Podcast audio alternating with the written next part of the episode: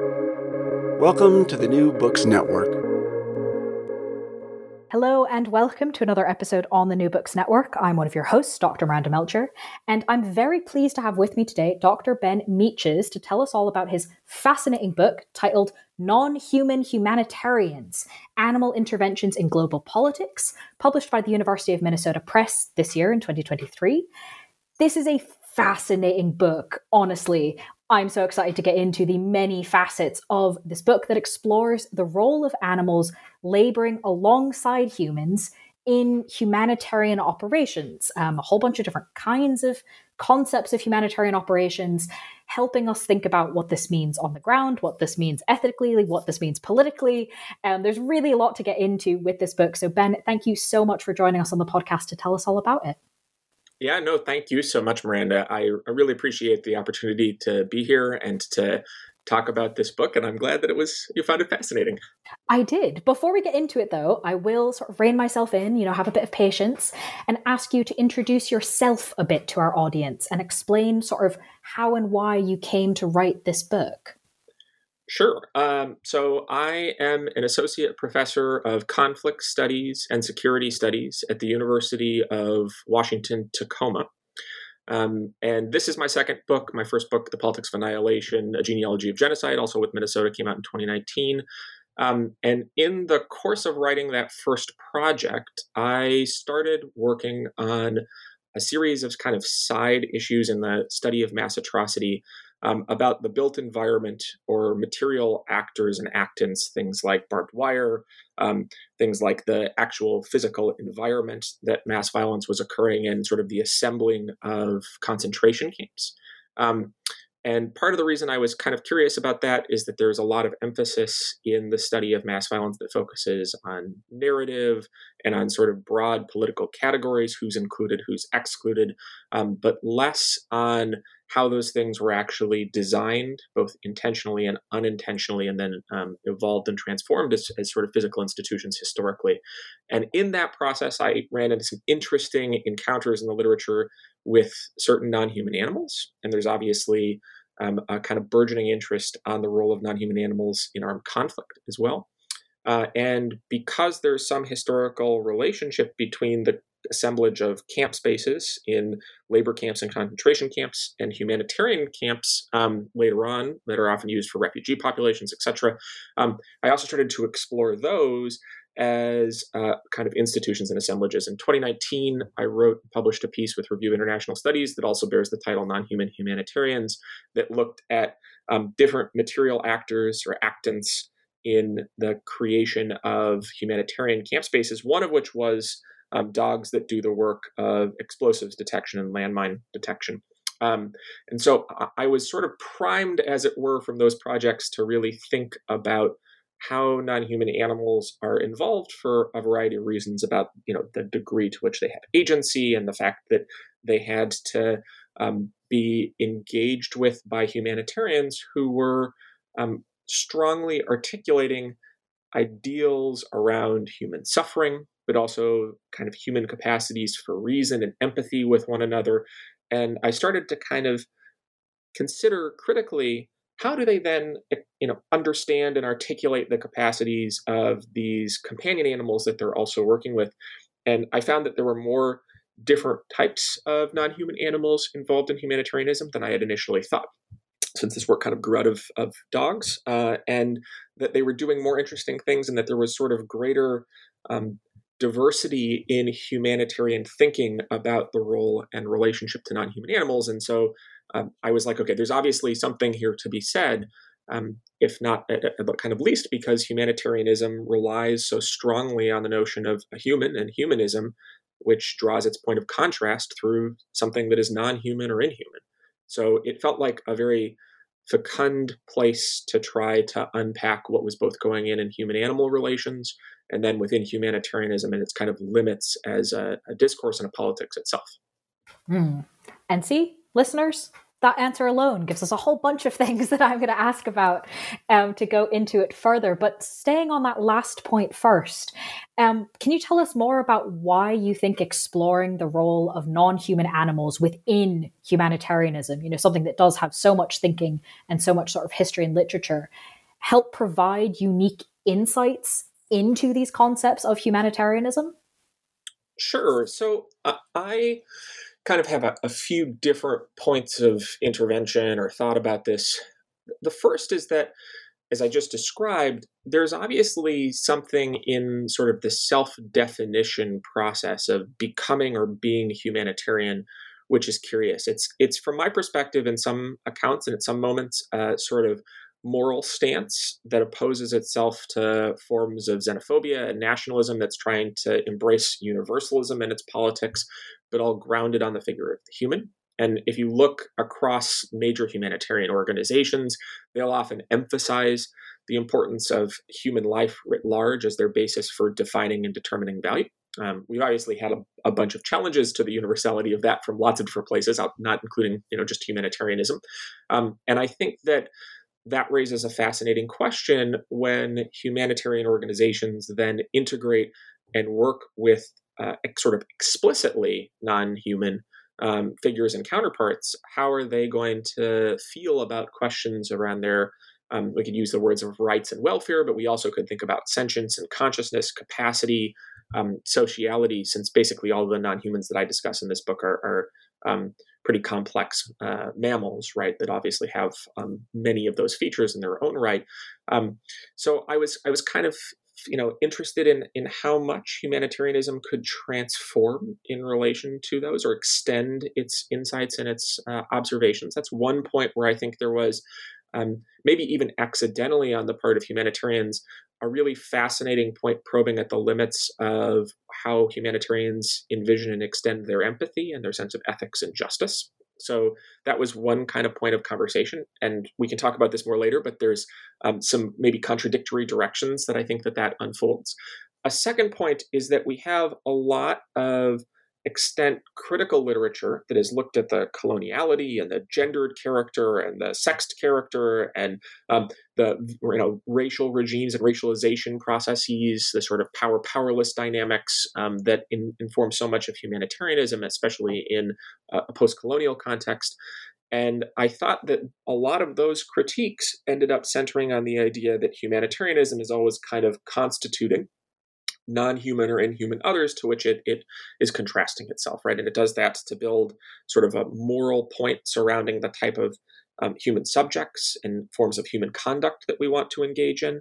And it also does that in a way of justifying the forms of support that often go into you know humanitarian development projects and things along that nature and it, it struck me that it would be curious to then hold up that kind of critical lens to humanitarianism again in scrutiny with respect to a subject that could never make a claim to be human in a, a classical sense. And, we could talk more later on about some of the ways in which um, various political movements have sought to, to think about the inclusion of uh, non human animals in sort of a traditionally anthropocentric framework. But this certainly, I felt, put some potential perspective on that critical work um, and and maybe was a different way of showing both the benefits and limitations the you know advantages and liabilities and violences of humanitarianism. And then i'd say a, a kind of third point is that it, it helped me to bring into focus an interesting thing which i feel like is part of humanitarian discourses and people who write in this area which is there's this kind of um, incitement to discourse, right, in the Foucauldian sense within humanitarianism, trying to figure out like what does it mean to be humanitarian? Why do we keep on kind of having to stave off and justify and extend these different sorts of principles? One answer to that question is that humanitarians are in different kinds of political battles and contests all the time um, relative to other ideals and you know apathetic states and other things along those lines um, but part of it is also that i'm not sure at the end of the day, there's really a good answer to the question of sort of what is it what does it involve to be human or to be labeled as human or to act in a human way, and yet that's so thoroughly bound up in the question of humanitarianism that um, part of what this helped kind of illuminate to me is there's some boundary keeping um, within the discourse on humanitarianism that really showed itself in response to the the dogs, rats, and the other animals that that I, I talk about in this piece. So it was kind of a fascinating way of thinking about what that work is doing, um, why maybe humanitarianism continues to be um, such a attractive framework for some constituencies, and how it resonates with other kinds of struggles, whether that's about, say, the rights and plights of children or people who are framed as being, you know, victimized and suffering.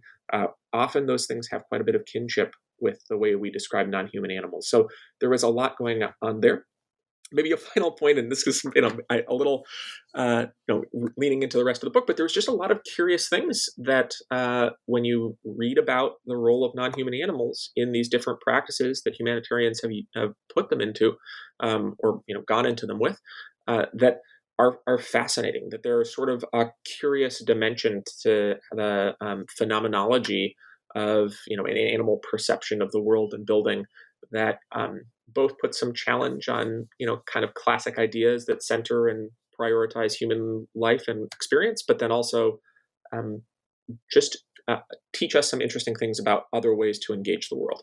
So I'll stop there.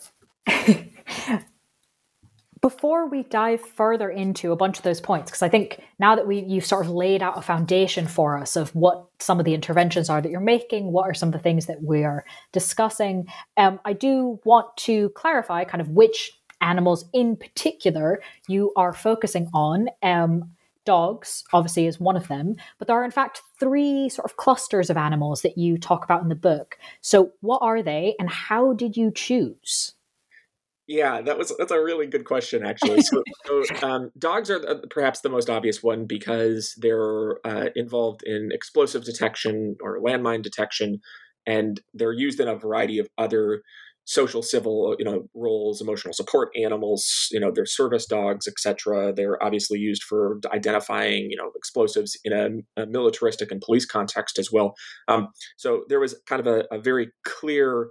Um, emphasis and focus on them. Um, the second group are actually rats, uh, which, with the uh, kind of uh, notoriety surrounding Magawa, who appears on the cover of the book with an organization that works for an organization called Apopo that has a sort of brand around hero rats. Um, that it, it um, uh, Magawa is sort of the most famous of them, obviously. Um, has similarly deployed rats after training them in uh, explosive detection processes. Um, and we could talk about the technical details a little bit between how dogs and rats do that, as well as the social and ethical questions that are involved there. Um, but they've also then extended into other humanitarian projects um, like the identification of infectious disease, and there's been exploration about whether or not they could be helpful in, say, illegal wildlife trafficking or um, potentially in the event of disaster relief, you know, finding people that have been um, you know trapped under crumbling infrastructure those kinds of things so there's actually a, a sort of multi-purposing of rats um, and I thought that the rats were an interesting point of contrast initially, and I build this argument into the book to some extent because there's a lot more um, ambiguity around the status of rats historically for reasons we can talk about later on. So there, that was kind of one of the reasons I, I wanted to make sure to include them. And then the last cluster of animals that I talk about are um, goats and and cows. Uh, and to a lesser extent, we could just say goats and caprines and bovine, bovines, which are the kind of um, broader species terms for those uh, animals. Um, there's a, a, really wonderful animal study scholar named Kathryn Gillespie who uses the term farmed animals, which I didn't pick up on in this book, but I, I think it's not a bad way to describe the cluster that's involved there. Um, in that case, there's a lot that builds out of what was called the Heifer Project, became Heifer International, um, but this has been modeled more broadly than that at this stage, where it's basically giving animals as part of um, trying to transition people out of um, subsistence farming and into more robust agriculture as a strategy for dealing with, with food aid. And in each one of these cases, there was a long standing and kind of formal set of dialogues and practices that had been developed to think about the relation between humans and non-human animals depending on the different situations. We also had um, several what I would say are at this point very classically and to some extent isomorphic humanitarian situations with responding to landmines in the aftermath of, or, of conflict or post-conflict, um, responding to infectious disease spread and certain situations in you know kind of classical you know development related challenges and crises that can be created and then also in relationship to food aid um, and reducing questions of like famine and hunger. There are other non-human animals that inhabit humanitarian projects um, from you know the odd cat and dog that people bring with them into circumstances or that join into humanitarian compounds um, sometimes non-human animals are also used as uh, modes of transport by humanitarian organizations and there are uh, any number of ways we could talk about those as well, but they have sort of a, a often less explicit role. Um, so I wanted to try to, to you know take organizations that had had and, and practices that had sort of given formal thought to the, the relationship to some extent because I felt like that was the place where sort of the questions I, I you know outlined before the issues I outlined before were, were most important.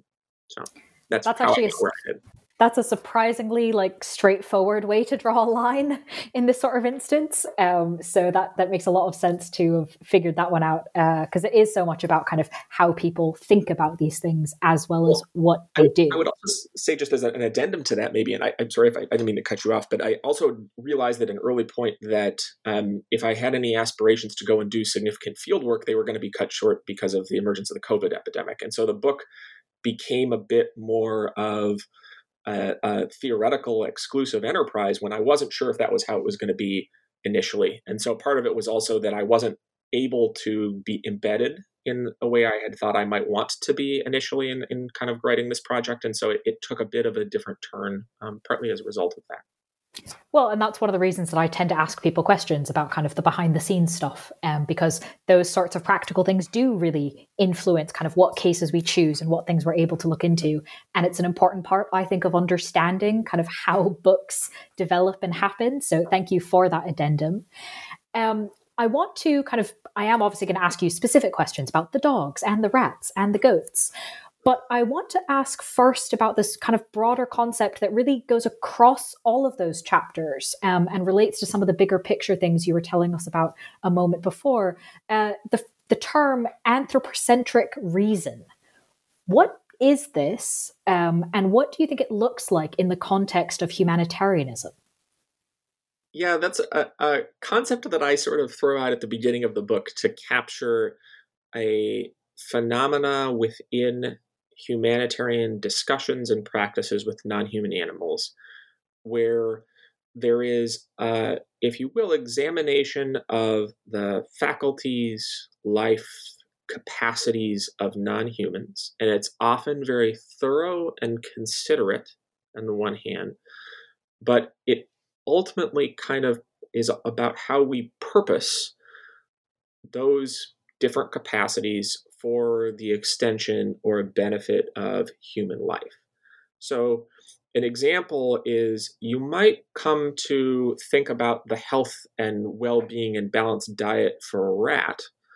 Um, but if you're doing that because you want the, the rat's expertise to be uh, there for as long as possible, and in order for it to be able to clear as many landmines as possible for the ultimate benefit of a set of human, you know, flourishing that you're hoping to build in the long run, then um, there's a question as to whether or not the rat's sort of well-being and health is actually the point of concern, or if it's just sort of a means to an end. And it it bears, and I say this explicitly in the book, I believe, that it, it's a term that obviously has a lot in kinship with instrumental reason.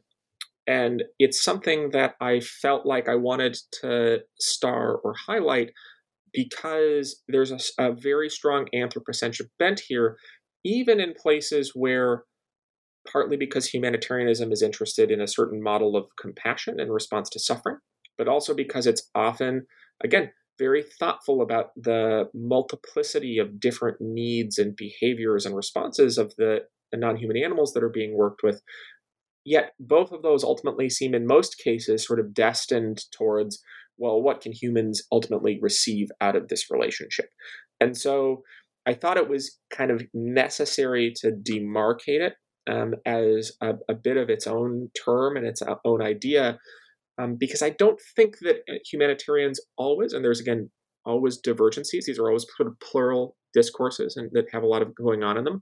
But humanitarians often, in contrast, offer a model of the human as a, a, sort of end in itself, right? Where there, we really probably shouldn't be doing the same kinds of ethical calculations. Now, that's not always the case. There are lots of examples in, in, good literature that have said that humanitarians, you know, very quickly will uh, change from those principles and become, you know, utilitarian or you know, only battle against the lesser evil, etc. Um, so I, I, don't want to kind of present an image of humanitarianism as totally consistent in the context of the human and not in the context of the non-human. That's not a fair or accurate description. Um, but I did think it was a persistent enough feature across all of the discussions that I saw in one form or another that it was worth um, re- remarking on that there's a kind of logic that reappears with respect to will be considerate of non-human animals, but the consideration largely extends insofar as that consideration is beneficial to some version of a human us, you know, no matter how broadly that's defined or narrowly it's defined or contested or what have you.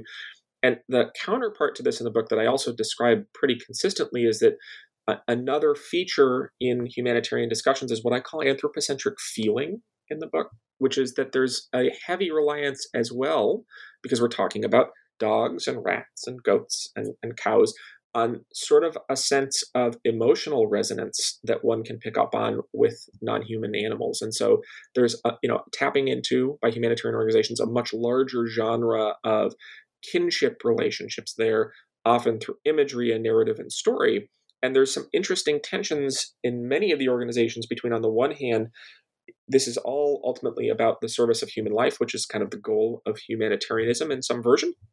And here's also a series of you know really accessible accessible affectionate you know obviously primed for a, a sort of global north audience that lives in certain sets of human animal relations because that's a, a, cultural relation as well uh, but to draw in and make it seem like there's a lot of bonding there there's actually places where you can go and meet a variety of these different animals as kind of an opportunity to connect with them and that often what was strange is even that cultivation of anthropocentric feeling right? The sense of, of some kind of kinship with a non-human other and the work that they're doing then ends up you know operating in the service of, of anthropocentric reason. It's a way that you raise certain sets of um, investments in the project even if that project might expose animals to, to danger in some cases or lead to, to milking which is um, obviously a, a, form of coerced labor in many places and um, slaughter in others, right, which is itself uh, a form of killing and violence. And so um, there's some interesting ways in which I felt like all of those kind of had to be pulled out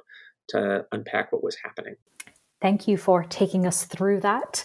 Um, I think it helps us really kind of frame this idea of what we're looking at in the specific cases um, for the different animals. And I would love to now get into that. Um, first with dogs, I think they're kind of, as you said, the obvious starting point.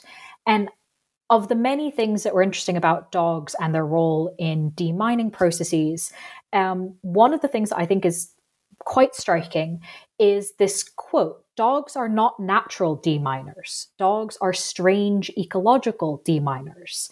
Because if you take kind of a you know initial glance at the literature from these humanitarian organizations often the sort of natural abilities of dogs are touted as one of the reasons that dogs are involved in these processes. Can you tell us a bit about what you mean in this sentence? Yeah that's I, I'm, I'm glad you picked up on this one. Um, it's a, one of those expressions when you when you're an author and you're writing things you're like oh you go a little more you know uh, uh, pro- prosaic maybe and you're like I don't, who how will this be interpreted? Or what will people respond to? So it's good because that's one of the moments where I, I, was like i'm not sure if i should go for this or not. Um, so in the book in each chapter i try to lean a little bit into a few different uh, fields to help ground some of the arguments I make. And in, in specific, I talk about some of the evidence surrounding the evolution and coevolution of um, each one of these non human animals in combination with human practice. I try to talk about some of the socialization that has happened as part of that and separate from that. I try to unpack the different sets of capacities, as it were, that some of the the non-human animals, often the ones that are included in humanitarian practice, have right that are differentiated for a whole bunch of different reasons, um, for a whole variety of reasons. And then uh, I also then try to talk about some of the technical, um, if you will, governance of the non-human animal life to see how and why the organizations treat and respond. So I'm going to give you a practical example here in the context of dogs, right? Um, dogs are one of the, the animals that there are a, a million different, you know, uh, books about, maybe not a million, but lots of different books and, you know, uh, short documentary pieces. And sort of everyone knows the, the dog human relationship is more complex than, than meets the eye to some extent. So we could talk about the fact that there is a series of coevolutionary circumstances which to me cut against the idea that there is some type of natural, by which we mean sort of essential relationship between dogs and any one environment. In fact, there's a long history of mutation and adaptation that is priming the dogs to work in certain circumstances and adapt. And that there that is what's really key there for me is the historical contingency of that relationship. Pack on top of that socialization, which is actually quite rapidly transformed in human dog relations, right? Um, especially even in the context of sort of the West, where it's it's understood that dogs are now, you know, um, the members of the family and things like that. Which, if you journey back even in sort of living memory, is not how dogs would have been framed in their connection with human life, and isn't always how we do it to, to this day. And then on top of that, we have all different kinds of breeding programs, training programs, you know, uh, various types of um, behavioral analysis and ex- exploration to try to prime dogs for the aptitude that they have. And if you look at that, what you're actually seeing is this extensive series of ecological, social, and technical conditions being applied to make dogs capable of going out and doing this work, right? It's not like, you know, my dog at home, Bosley, uh, who you know is a lovely dog for the most part and um, does a good job barking at people who walk by our home and um, t- follows things around with his nose at all times and has you know good sorts sorts of engagements with all, all different sorts of people, but apparently not other dogs. It's not like he's ready to go out and do any of this kind of work, right? Um, and that needed to be kind of pulled out because uh, that work of isolating out of the this set of ecological conditions and environmental conditions and evolved changes to the dog and then very deliberate shifts make me think that the idea that there's something natural about what dogs are doing is is a bit of a, a cheat if you will. Um, it's denying the force of all of those relations, some of which obviously involve forms of violence and control, um, some of which emerge as a result and have changed humans, right? So there's kind of a, a comforting reciprocity that we can figure out between them. Um, and that I really didn't like some of the way that the humanitarian literature and you know literature beyond that was sort of saying well these are just natural abilities they're not exactly natural they're heavily socialized and i wanted to pull that out first so that's one half of the equation the other piece is that I think once you get there, what you understand non human animals to contribute to the different exercises and interventions in humanitarianism has to also go through a little bit of a shift because it entails understanding that both individual dogs and then probably dogs to some extent as a species because I, you know every individual is both a, a, a form of some broader multiplicity right? As um, involved in a, a, a very different, um, if you will, uh, to use Jacques Rancière's phrase, partition of the sensible, right? So their version of what they care about, what they value, how they do that is entirely different. And there's some political friction in the background there that is always at stake. And one of the things I thought was fascinating as I started to explore this idea, right? So dogs both cooperating and resisting different kinds of human sensory regimes is that what makes dogs, as a result of this historically contingent process, as a result of their you know sort of capture, as it were, into this work, um, is that there's an entirely different reading of what the the explosive ecology, which is the term I use for sort of minefields or or you know, places where explosives have been littered, is that relative to humans. Uh, you know, mines and explosives are dangerous because of normalized, embodied, to some extent, ableist conceptions of how one moves through um, post-conflict space, which itself has sort of, you know, it, conflict is not a, a, neat term. It has messy ontological and temporal and spatial boundaries. Um, sometimes we ignore those when uh, it suits whatever kind of colonial or hegemonic powers are about where war and conflict end. Um, but I don't think that the dogs who are trained in these ways have that same set of understanding of the environment that they're in as a result of their mode of interaction, their kind of uh, model of reality access. And I don't want to say that humans can exhaustively describe that because I think that the difference there between a human and a, another animal is is a significant enough gap that it's probably um, you know something we can get an impression of in an anthropomorphic sense but not explain. And yet the dog is interacting with a series of different types of intensities um, there's often elements of excitement and play that you'll describe in hearing this literature and finding that there's a back and forth with um, the humans that are leading dogs or helping to lead them. It's kind of an interesting question is who's leading who, right? In this circumstance, since the dog is the one who detects the mind, but there's a human on what we call a lead. So you can see some of the ambiguities and power and experience that come out there a little bit.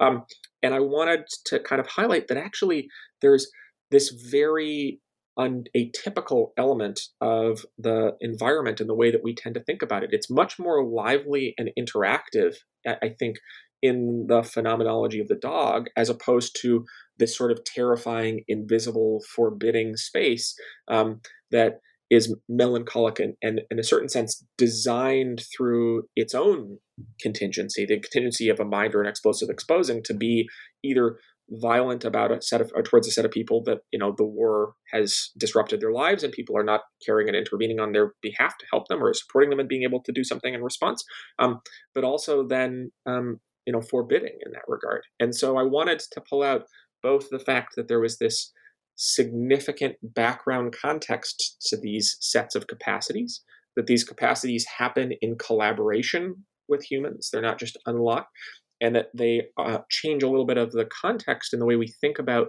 what's happening in the spaces of armed conflict and post conflict. Um, and that partly as a result of that, one of the things that you find in the literature is a great deal of um, s- sympathy and resonance with the change in disposition dogs can bring to demining work, also pulled through that. So I, I kind of wanted to um, again, push back against the anthropocentric reason that just says, well, dogs are really good at this because of natural abilities. No, they're good at it because of a series of political and ecological changes, which then have attendant shifts in the way we understand how humans have altered the environment to be more deadly for one another, and even ripple effects in the kind of reciprocal interaction of dogs and humans doing this work that change how they feel and how they respond to it. So there's much more going on in that. And that's what I was trying to, to pull out in that expression that's exactly i mean that was brilliant. That's why i picked out that phrase. I was like hang on there's a lot packed in here. Um, and as you've just described for us there really is a lot more than we might see at first glance of this idea of dogs are good at this. That's why they're involved. So picking up then on the kind of the ripple effects that second point the idea of it creates these bigger changes if we take that even further how then do dogs when we are thinking of them in these more complicated nuanced ways transform humanitarian practice? Yeah, that's that's a really interesting question. So w- one of the things that they do, and this is also a consistent theme that I think is true across many of the organizations that are involved with non-human animals, is they force humanitarianism weirdly to become a little bit more ecolog- ecologically sensitive and aware. So, one of the things that you will find in the more anthropocentric, reason bound literature on dogs in you know landmine detection, for instance, is there's an explicit consideration of the wastefulness of the practice and the destructiveness of that practice relative to the environment that's surrounding it, right? So it's all of a sudden priming to ask questions that it's not quite posed yet in what I would call the terms of multi-species justice, but it's it's tiptoeing into how are we going to do this in intervention in uh, interaction with a broader set of life forms that inhabit this space, right? So I think that that's kind of fascinating.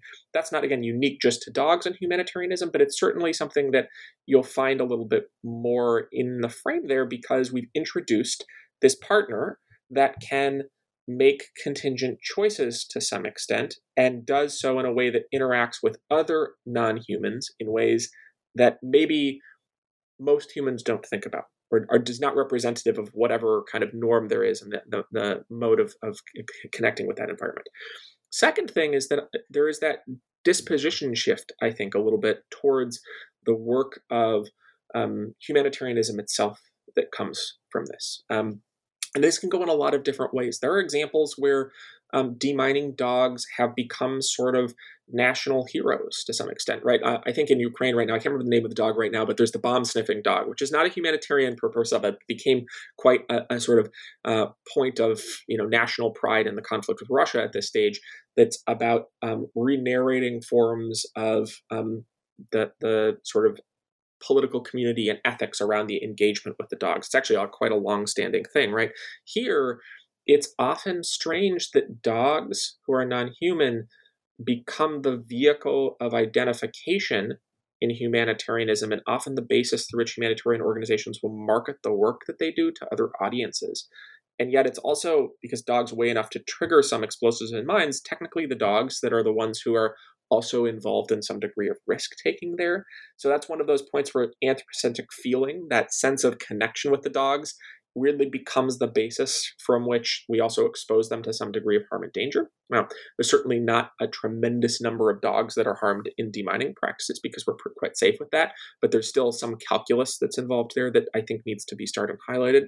And then there's a change towards what the work is like itself. You know, demining is a, a fairly slow process. Um, it often comes with very glaring results in terms of the um, violence that it enacts on people, the forms of death and debility that it produces. And I think that there is something to the collaborative dimension of that that comes in with dogs work where and i don't want to say that this is essential but i think its potential um, changes the way that those organizations confront the series of the, the violence of the situation that they're in and the people who are involved in it and the, the kind of quality of the work um, in which the fact that, that the dogs are vivacious which is often again kind of something that gets commented on in this process um, shifts the the eagerness and the willingness that, that people have in there. And so there's some changes there that are um, almost at a level of like social emotional, um, but I think probably have uh, as of yet fairly undocumented spillover effects just because of the the paradigm that most of the studies surrounding dogs and, and demining have looked at um, that are also important, right? And so I, I think that there's again a, a, series of different things that dogs do. You know, in, in terms of like technically what what and how do dogs change humanitarian practice? Well i don't i don't know that they at the end result alter the fact that there's an effort to remove explosives from the ground so that people can live different kinds of lives there. I think that that kind of general or 30,000 foot view picture looks pretty much the same you know there's some other curiosities embedded in here right? Like the idea that dogs would do this kind of work doesn't come from humanitarianism.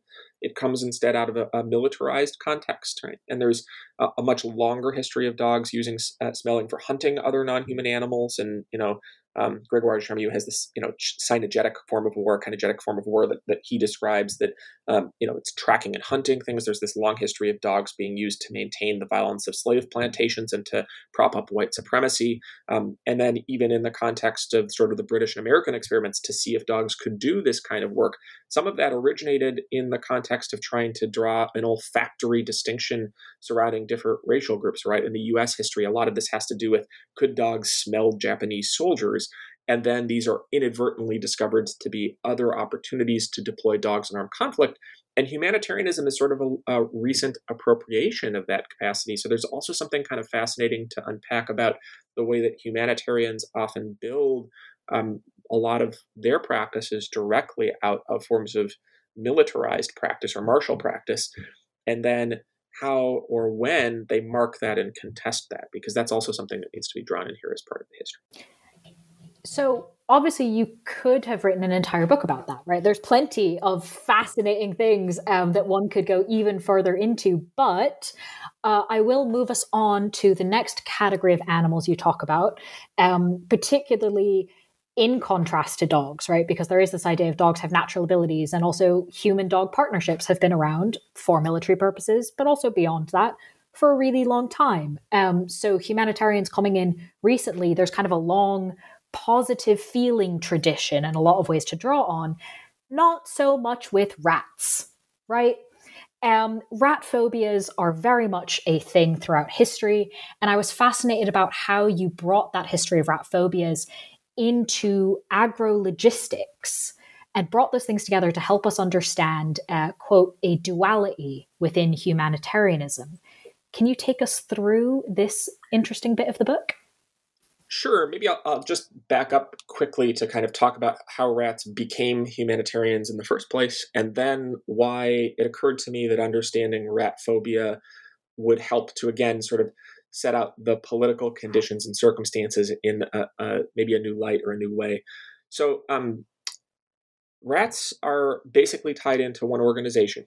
which is APOPO, which is started in the 1990s, um, basically on the whim where its founder was sort of like, what if we tried to find other non-human animals besides dogs right? i think it was gerbils or hamsters that was sort of the initial instinct that we could seize upon their really powerful or olfactory capacities just like we do dogs and use them for humanitarian purposes. And there's some sort of experimentation to see whether or not that occurs. And then eventually uh, the organization gets founded and uses giant african pouched rats which is a specific very large um, type of rat. There's actually some debate in the literature as to whether or not um, in, in, the evolutionary science literature about whether or not this is a rat or not um, because morphologically something can look like one species and that's the categories that we use it because you know like as uh, jacques derrida says right the animal's not really a, a, a well-founded term it's a corral we use to kind of understand different modes and, life that can you know bleed and be differentiated into one another in, in lots of different ways.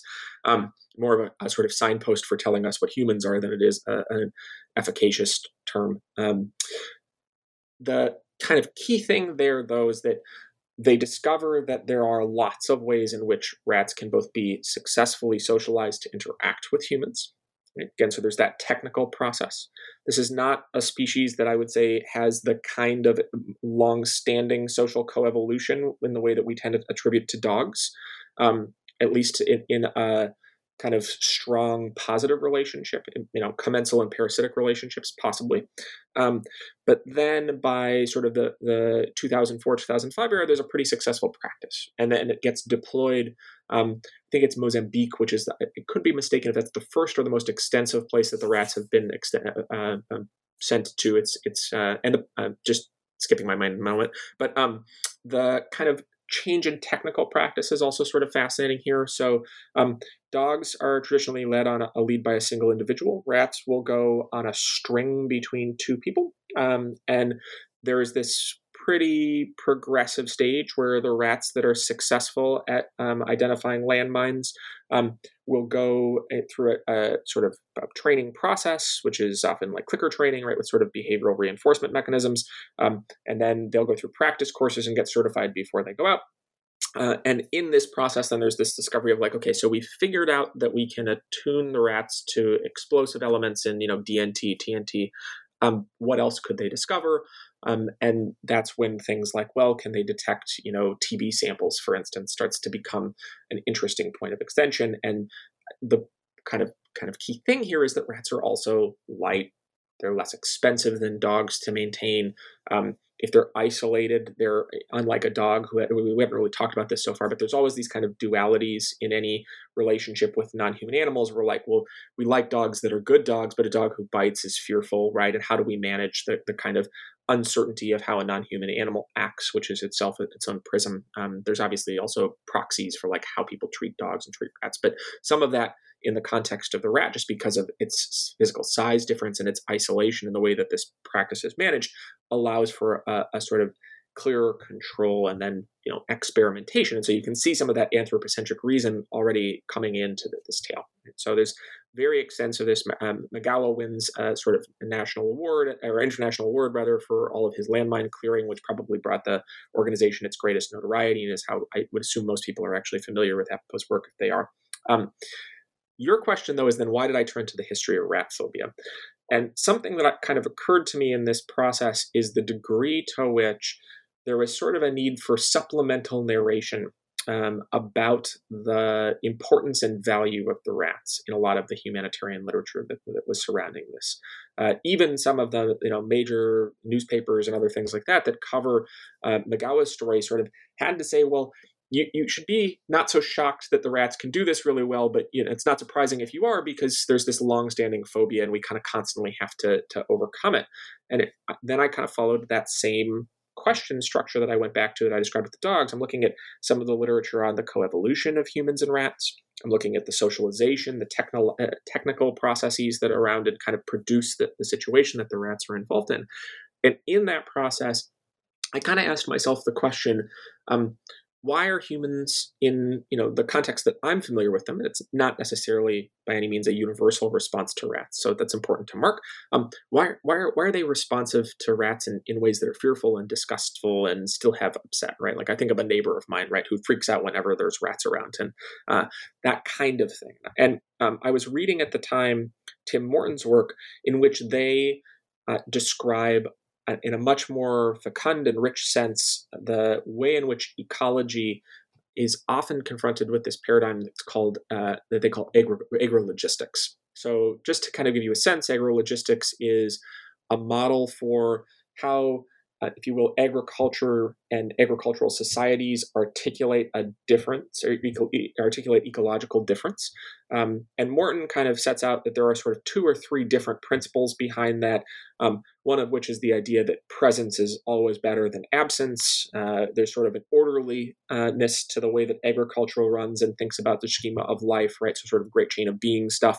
Um, then there's also a uh, emphasis on the fact that existing is better than the quality of existence right? So more is sort of better than than whatever the, the status of the life under question is.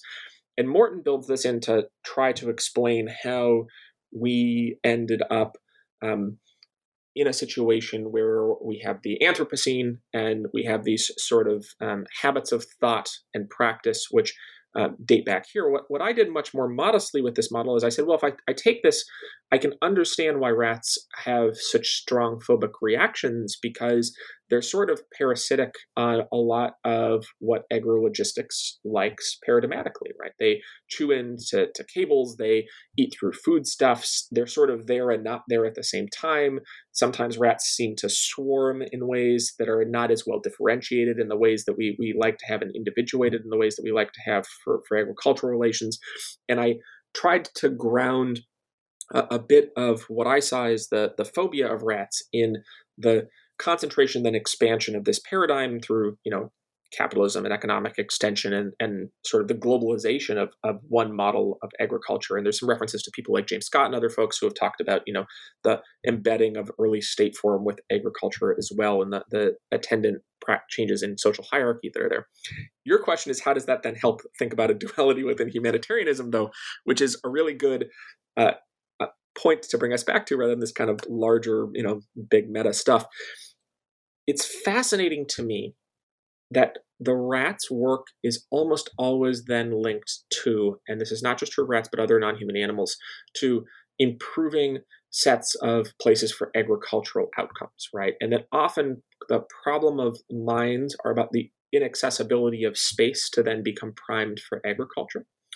Uh, and so, in a weird way, I think that the domestication, capture, and repurposing of the rats actually takes place as part of a thinking about how to use ecological resources to extend and exemplify this paradigm. So, if most rats in history have been understood as uh, parasitic on processes of agriculture and therefore on human life, and that's part of what the disgust and, and disturbance surrounding them has to do at a social and cultural level. Here, we have a way in which they are actually useful again through these extensive olfactory capacities, which are pretty phenomenal or in terms of how much they can sense and, and, and feel in the world in ways that are different than humans, um, that extend in this other way or other domain. And I think that that, for me, was a big pivot point, if you will, in which what seems like a compassionate humanitarian practice, and I think there's important degrees in which that's the case. Again, there's greater ecological sensitivity, there's interesting questions about, you know, they're often framed in, in the terms of animal welfare, which is the sort of dominant paradigm through which we think about uh, how, you know, the ethics of non human animals should be engaged with. Um, but all of those attendants to what rats can do in consents, and yet there's also this way in which all of that ends up being about extending this one paradigm right and that that that change in terms of what they the rats could do or didn't do is really kind of the key point because it turns them from and i think i use uh, uh, Daniel Heller-Roazen's phrase right that from the enemy of all which everyone can see them as sort of an outsider to this one ambition into something that could be promoted and so there's sort of a set of conditions if you will on um, how rats become humanitarian and I think a lot of that has to do with agri- eh, with agrologistics. Mm-hmm. Um, and I actually think more broadly that it'd be fascinating to think through, and I do it a couple moments in the book, but maybe not as extensively as I should, how much of humanitarian ambition is ultimately caught up with uh, forms of, of agriculture and agro-logistics as sort of the best and default position for human life. Well, in fact, one of the places that you bring that up, and thank you for the wonderful transition. In fact, my next question is um, obviously when we talk about cows and goats, right? There's a whole bunch of assumptions built in there about the role of cows and goats, the kind of benefit that they can bring for humanitarian practices. Um, and again, I'm going to pull out a particular quote and ask you to tell us a bit about it because I thought this phrase was really interesting and packed a lot in. Quote, both the aspirations and practices of humanitarianism are something that you consider non human animals like cows and goats to have a transformative role on. Can you tell us a bit about this? Yep, I'm happy to. Uh, so, in this case, um, goats and cows are uh, at different points. Um, again, there's a strong sort of co-evolution and human uh, relation with with them that needs to sort of be in our background context, but um, they become understood as humanitarian in uh, a very specific moment associated with the rise of the Heifer Project. Um, and I, am just going to sort of, if you will, fast forward through some of the background context there because um, what happens is uh, Dan West, who's with the Church of the Brethren, is um, on essentially a, a form of um, support work during the Spanish Civil War and sees that there are significant sort of famine and chronic conditions or acute conditions rather of, of malnutrition there and has this idea that if we were to be able to give uh, heifers to people that were in Europe, we would be able to solve many of these kind of acute conditions by giving better um, ongoing resource and support to people. And there's a bunch of um, interesting assumptions about like what what is going on in the, the, the war in Spain and why it, is that way, and you know that, that are in the background there. Um, but it is when he returns to the United States, um, certainly bound up with a form of what he understands to be charitable intervention, but also it is a very different model because the idea is not to give produced foodstuffs to people, but the capacity to create foodstuffs. And specifically to be able to do some of the, the labor, again, of making farms and creating agricultural space, but then also milk and meat, right? And, and in a certain way, um, this is one of the better points of contrast in the book between, say, dogs, who we, we, sort of have these strong, friendly relationships with, and you have to pull out in the background that there's some ambiguity about the status of that in terms of the health and life and the governance and exposure to danger of dogs. Here, um, milk, and, milking, and and meat production are much more intimately bound up with violence against non-human life, right? And so, because um, obviously to, to produce milk, and there's an extensive literature on this in animal studies context, you, you really have to constantly have reproductive labor ongoing. Um, that then has to be uh, sold and has to involve kind of control over the animal's body at a certain point in time, right? And it's interesting because it's it's also a certain sort of gendered labor at the same time, um, although we don't often talk at those kinds of intersections when we think about non-human animals. Um, and then obviously as well there's slaughter practices that become a piece of this. And this is a point where there's some real tensions that emerge between if you want the goat to be a smiling compatriot companion species, and at the same time, you want to emphasize that there's sort of these remarkable capacities and benefits that come from socialization and interaction with animals, that they can uplift people, then um, killing the animal is also then a, a kind of tenuous process. And so some of the organizations that do this probably have the strongest human non human boundary um, in order to not have any ethical or moral complications materialize from that. And so, what I wanted to kind of show here with respect to the practice and aspiration piece was both the, the recency of this practice, as much as the idea of just giving people animals to do farming with, is millennia old, right? In some some forms, the idea that you could, in a certain sense, through um, what's been classically referred to right as animal husbandry um, transform people into a place where they would alleviate suffering is a very different model. It's not the acute uh, sort of direct aid uh, model of humanitarianism that's often in, involved in disaster relief. It, it's much more about can we build up the life world of people who are in a position or a condition of subsistence to withstand the forces of underdevelopment and colonialism and capitalism to be much more successful. And some of that's obviously not, if you will, very um, neutral in uh, you know uh, racial and colonial and cultural terms to some extent. There's a, quite a lot of judgment in the background about what the status is of subsistence, where it comes from. There's some naturalization of famine and subsistence as opposed to seeing those as a result of assembled political and economic practices. Um, there's also a theological motif that comes in here that's sort of fascinating, right? Because there's um, sort of explicit regimes of pastoral power as part of the idea of um, you become a more successful, more developed, more capacious person through the process of mastering non-human animals, which is then also how you develop local markets so you can uh, withstand the shocks that might come from other political practices. And there's some interesting pieces as well about like what what is a problem about subsistence life, right? From the perspective of this paradigm, why is subsisting not sufficient. And it goes back maybe to some of those um, agrologistic assumptions that Morton um, pulls out when they say, you know, what is the quality of life versus its persistence, right? Those are kind of things that have been embedded in um, agrologistics the entire time. And so I saw some of those things as harmonious and resonant with existing humanitarian uh, practices, and some of them as actually quite deep interventions in terms of wanting to mold a specific part of life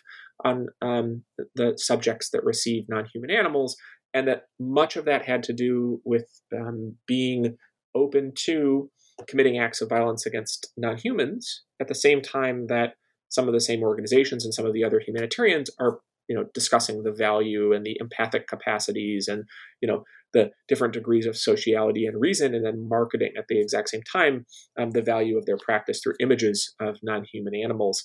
And um, that to me was one of those moments where those contradiction, uh, contradictions became most acute.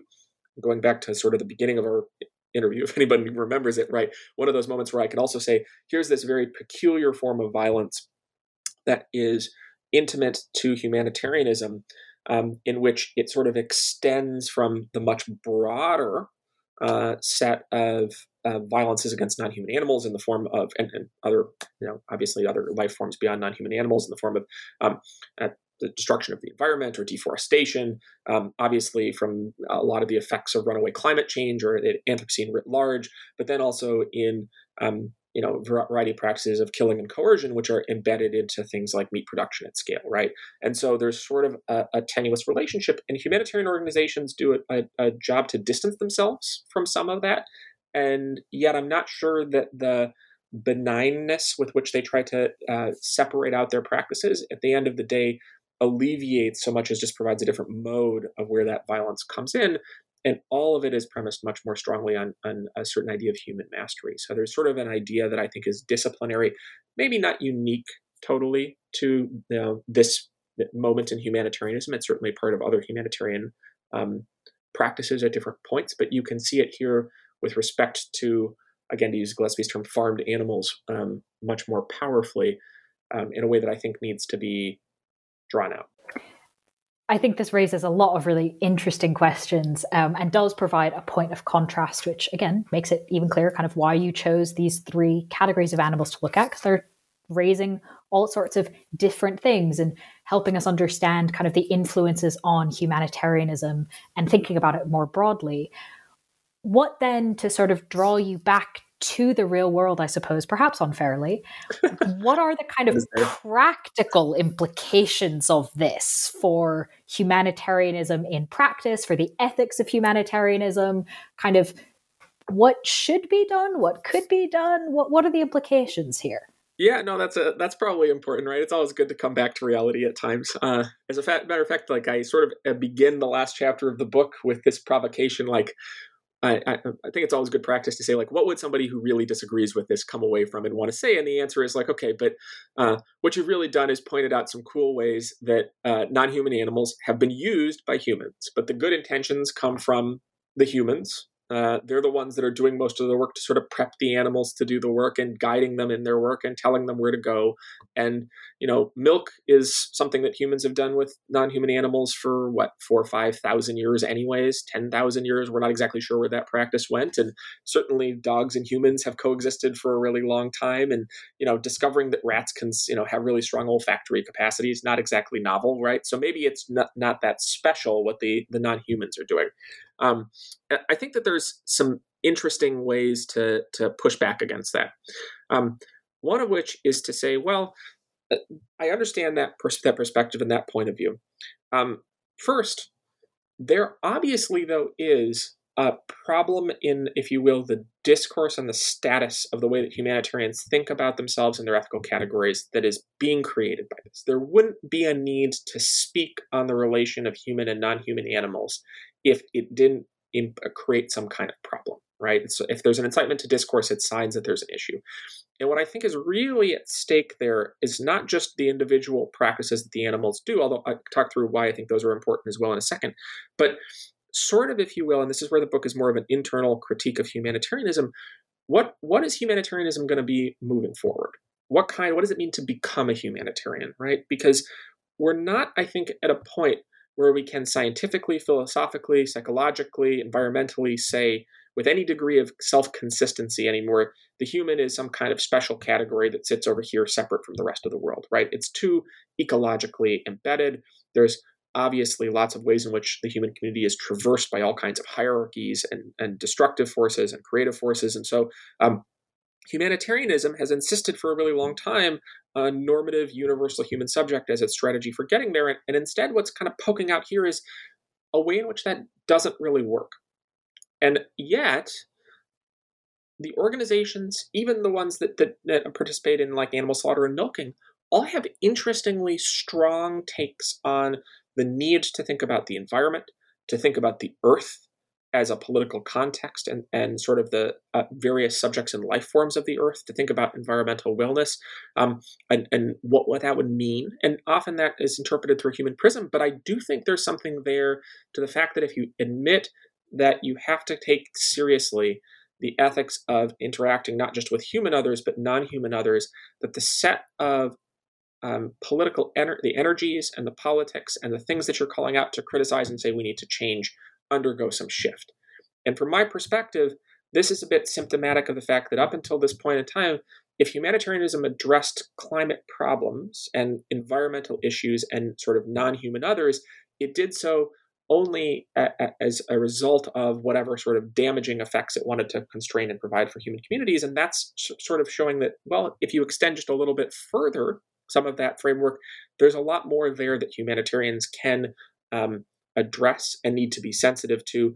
And there's been a lot of harm potentially done without uh, uh, from not thinking more carefully about those things. Now, I don't know at the end of the day that adding humanitarians to the list of folks that are also protesting the Anthropocene, many of whom I'm positive would already be on board with that as a political initiative, um, is you know going to change the, the, the course of of things on a you know sort of global scale or anything like that. But I do think it matters in terms of the way that individual humanitarians um, and organizations that are out there uh, consider their practice. You know, there's a lot of work to try to get humanitarians to think about when they're traversing national and, and cultural boundaries, how that work is done.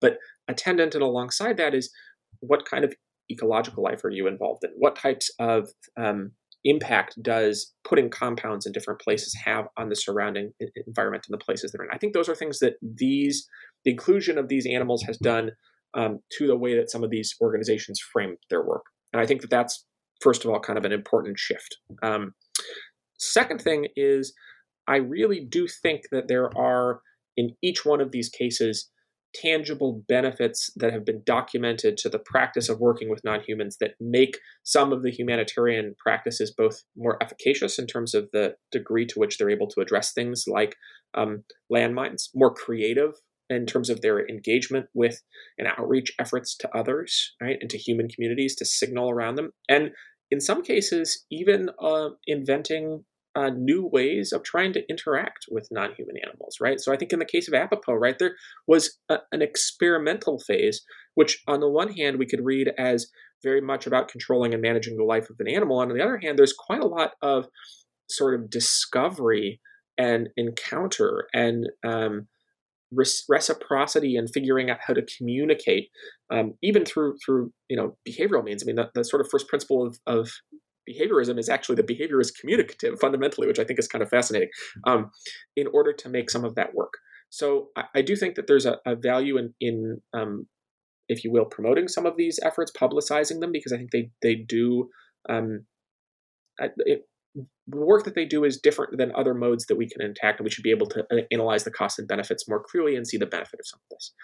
Um, and then lastly, I just think that there's, and maybe this is very clear by this point, but I, I, do think there's a strong ethical stake in saying, okay, if you peel away emotion and reason as the basis from which you form um, uh, kind of a, a, an ethics of generosity and care and compassion towards others, what happens? Um, and to humanitarianism, and it, I think it has to become more attentive to questions of um, non-human animal life. Um, you know, you could make a case, I think, that would be almost entirely within humanitarian terms and discourses that the greatest humanitarian catastrophes in which there is deliberate violence against uh, a subject capable of some emotion, version of ethics, sociality, you know, compassion, um, self-understanding, sentience, uh, any of the criteria, and I don't know that we need any one of those per se to make this this case at the end of the day, um, is actually directed towards non-human animals, right? I think it's something on the order of there will be enough broiler chickens um, that will be killed in the like the century or surrounding it that it will form their bones will form like a layer of the the planet potentially moving forward like it will be demonstrable that this was the age of the chicken as opposed to the age of the human because of the scale of violence that's there um, and that's asking a lot maybe to to bring those things into conversation but there are obviously other political movements that um, attend much more directly to the status of non-human animals and um, there's people like uh, you know Will Kymlicka and Sue Donaldson who have built entire frameworks to think about what the politics of that might be involved in. And um, I just think sort of pushing humanitarians to take those questions seriously um, as part of how we understand where the violence is. Um, and maybe, you know, we're at the stage where the Anthropocene and climate change is not something that we can stop its acceleration completely. Um, the issue of how we're going to reduce the harm we do to one another and mourn the losses of both individuals and life forms and where we all fit together in that is something I think everyone probably should be taking seriously at some level. I know I grapple with those questions constantly. I don't know that I have any answers to them per se, um, but I'd like to I'd like to make that uh, a more central problem for humanitarians to take up um, because so far I think they're sort of tapping into non-human animals without dealing with the politics that's attendant in that and all of the um, messy questions about violence and well-being that are also involved. Hopefully mildly less existentially than that answer, um, but still very much in the realm of bringing you back to reality yeah. and the practical. I don't know um, that I um, hit reality in the last answer, to be honest. So we'll see. Well, I think you'll have to in this one. Um, you've just raised obviously a ton of interesting questions to be explored in practice and in further research. Um, what are you working on next now that this book is out? Whether or not it's another book, whether or not it's on this exact topic, what might listeners um, see from you in the future? Uh, that's a good question. So I've been working on one um, smaller project that will probably be article length whenever it's done.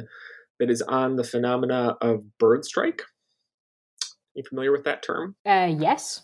So, so not in academic articles, but it's, I will it's, learn. It's not a big subject in academic studies so far, um, except in places like design and engineering, and to some extent environmental management. So, bird strike, for those who don't know, is uh, when an aircraft collides with a bird.